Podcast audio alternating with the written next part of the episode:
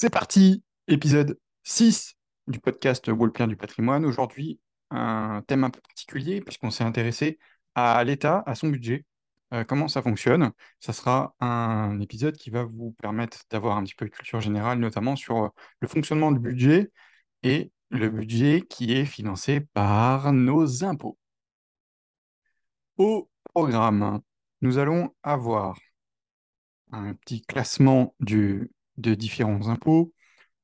Donc nous allons avoir des impôts sur le revenu, de la TVA, de l'impôt sur les sociétés, euh, le regroupement des frais de mutation de succession, de succession pardon, la CEHR, contribution exceptionnelle au haut revenu, qui est intégrée à l'impôt sur le revenu, euh, l'IFI, impôt sur la fortune immobilière, et nous allons nous intéresser à des points particuliers, puisque l'État ne l'a pas classé dans euh, les ressources liées aux impôts, c'est-à-dire les cotisations retraite, les cotisations maladie, les cotisations chômage, qui ne font pas partie des impôts pour l'État.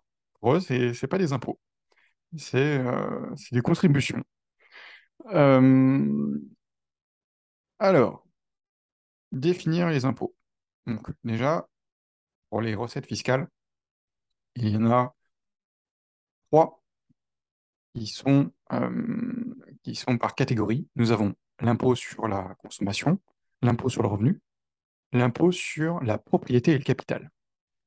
L'impôt sur la consommation, ça détient la TVA. La TVA, il y en a 3, 5, 5, 10, 20. Il y en a une autre euh, qui n'est pas notée d'ailleurs, qui est sur les produits de luxe ou les produits de première nécessité, qui sont... Attendez, je vais vous retrouver ça.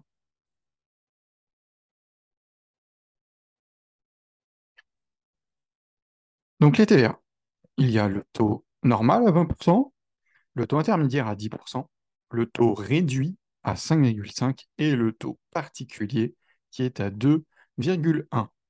Ce taux particulier de 2,1, on le rencontre notamment dans les médicaments, euh, les journaux, le spectacle. Le taux 5,5 est plutôt pour l'énergie, le livre, les livres, pardon, et les produits de première nécessité, euh, en partie la nourriture. Les 10%, c'est les médicaments sans ordonnance, travaux et euh, transport pour les particuliers.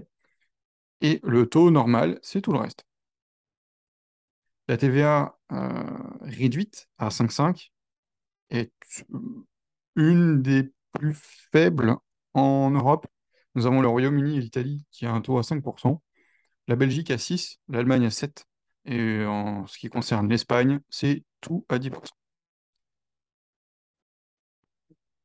L'impôt sur le revenu, euh, eh bien, les recettes comprennent l'impôt sur le revenu euh, concernant euh, la déclaration de revenus et l'imposition qu'on y retrouve, l'impôt sur le revenu des sociétés, donc on appelle ça l'impôt sur les sociétés, qui est taxé sur le résultat, notamment.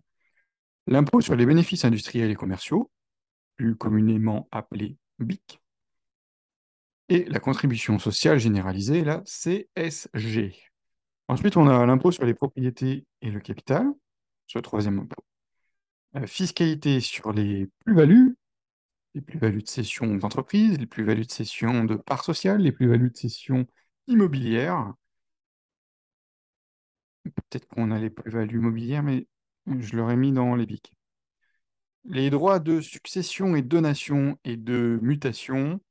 Euh, donc, dans cette partie-là, les droits de mutation, on a notamment les fameux frais de notaire euh, les droits de succession, c'est aussi chez le notaire, mais c'est lié à un décès.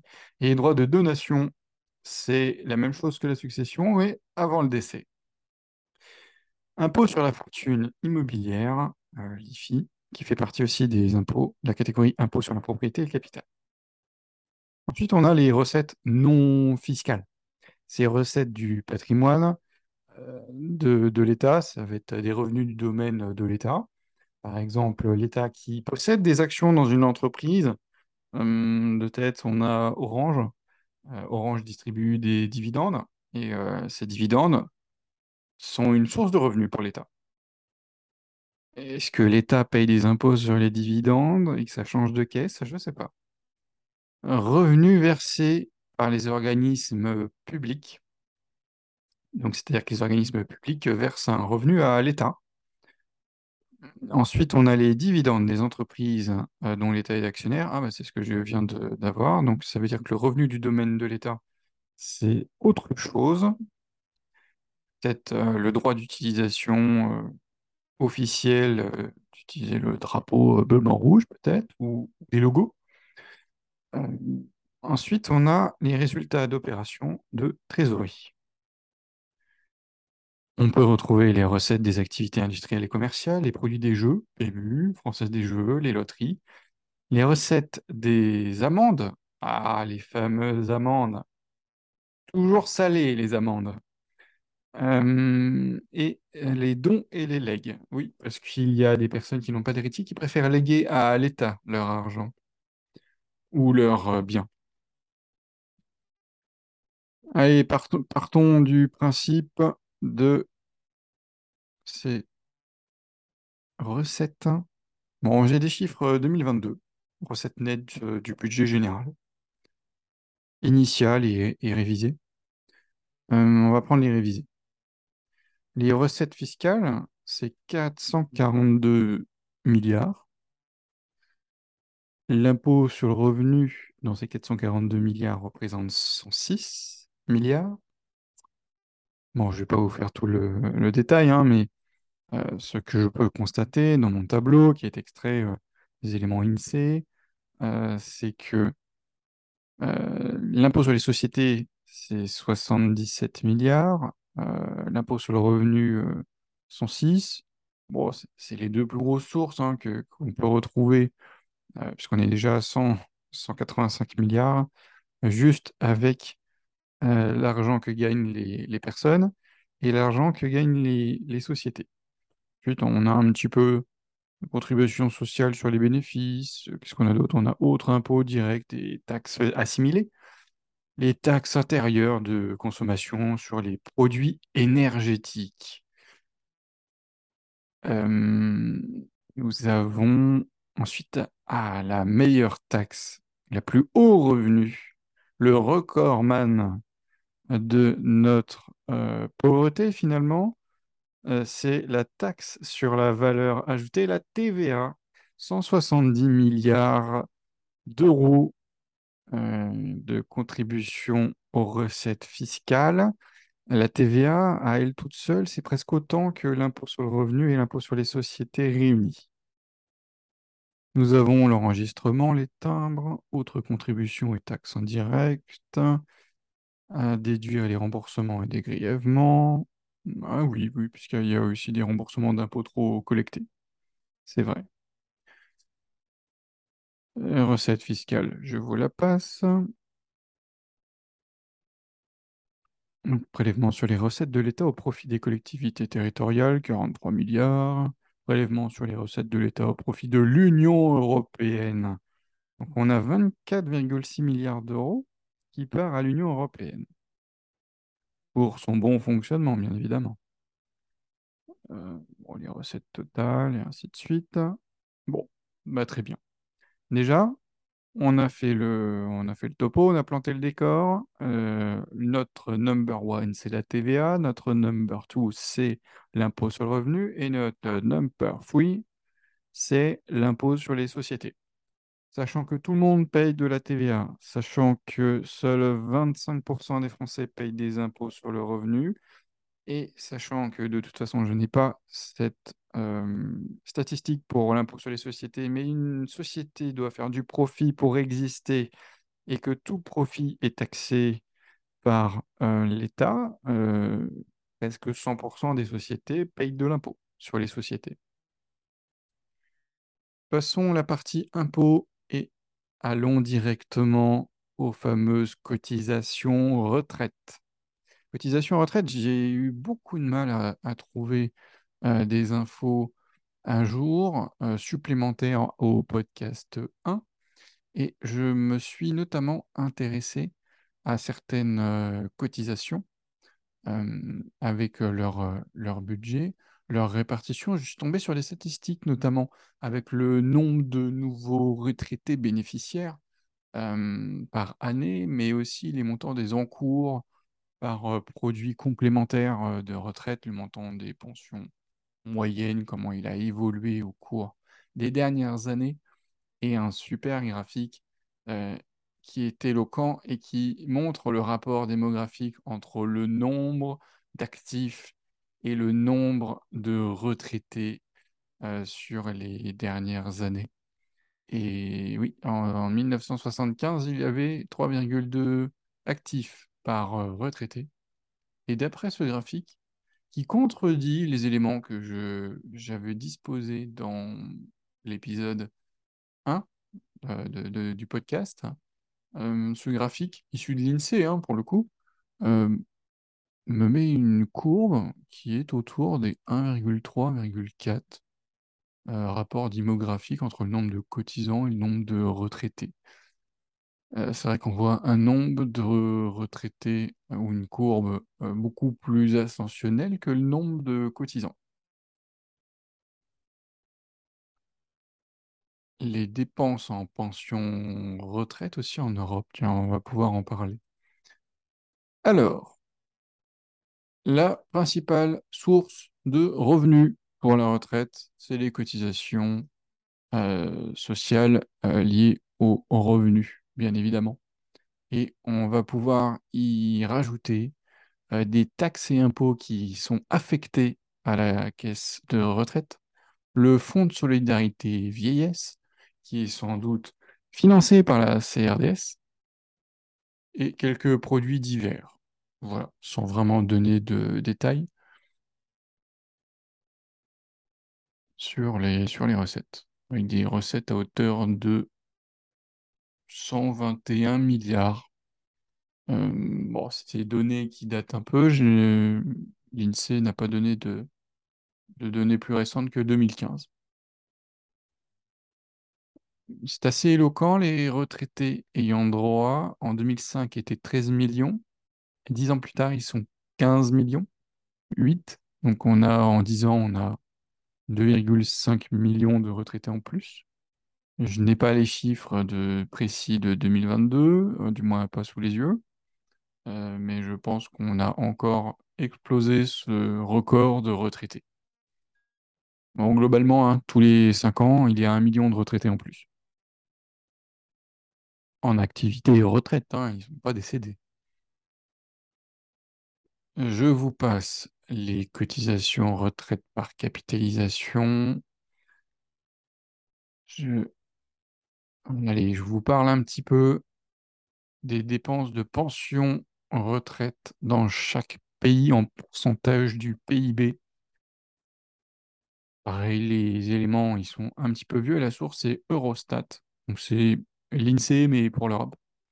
Euh, la Grèce, visiblement, est de record enfin, a le record de dépenses, puisqu'il contribue à hauteur de 16,7% de son PIB au budget des pensions retraite.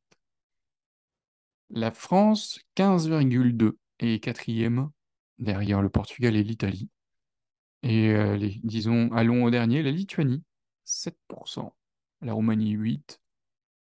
On a le Luxembourg, 9%. J'imagine que la retraite au Luxembourg est plutôt par capitalisation et la moyenne de l'Union européenne est à 12,7.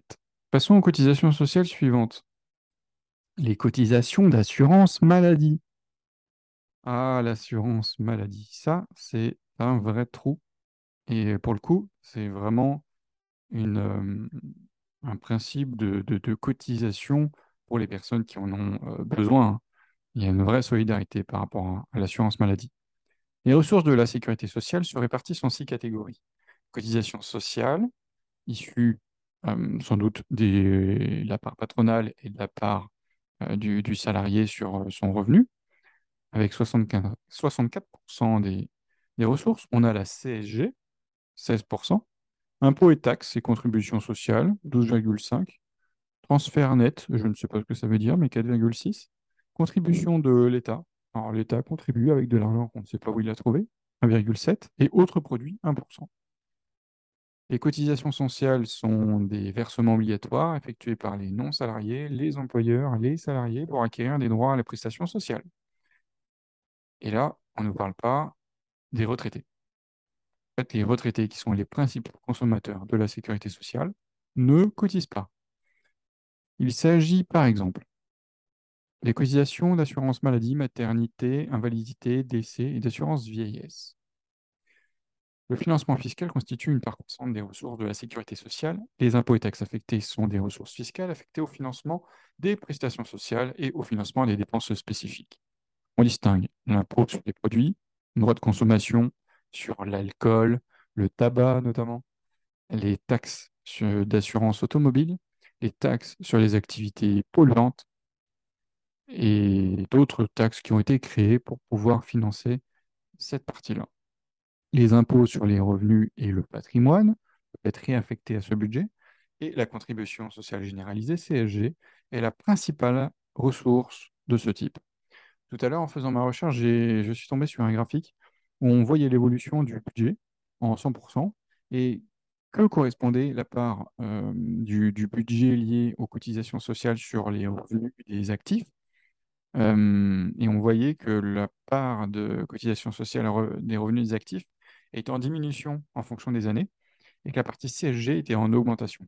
Alors, euh, je n'ai pas les chiffres sous les yeux, mais de tête, la CSG a évolué en termes de pourcentage en fonction des différents gouvernements pour avoir une, une, importance de plus en plus grande euh, au niveau des cotisations. Donc la CSG, qui est la principale source de, ce type, euh, sans doute la deuxième source d'après ce que je me souviens par rapport au budget.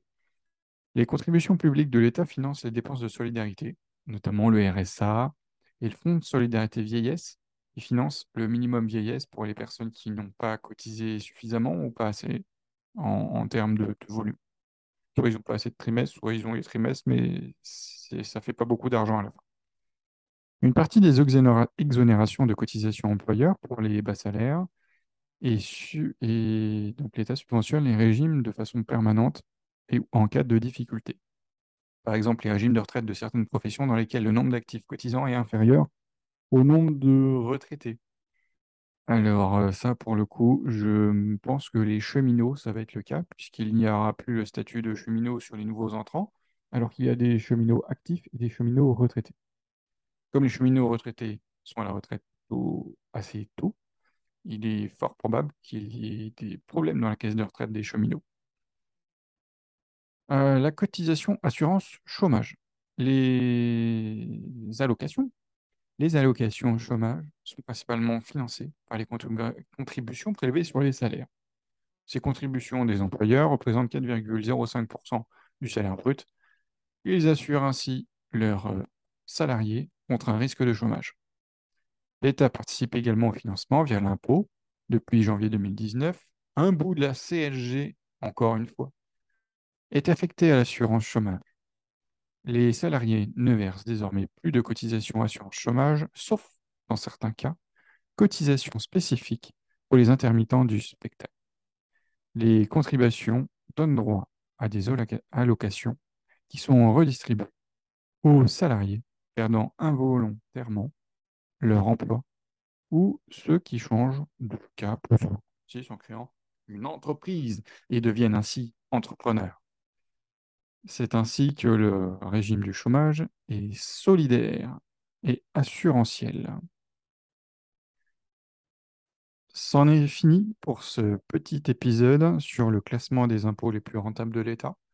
Maintenant, vous aurez un petit peu plus d'informations et de connaissances sur la répartition du budget.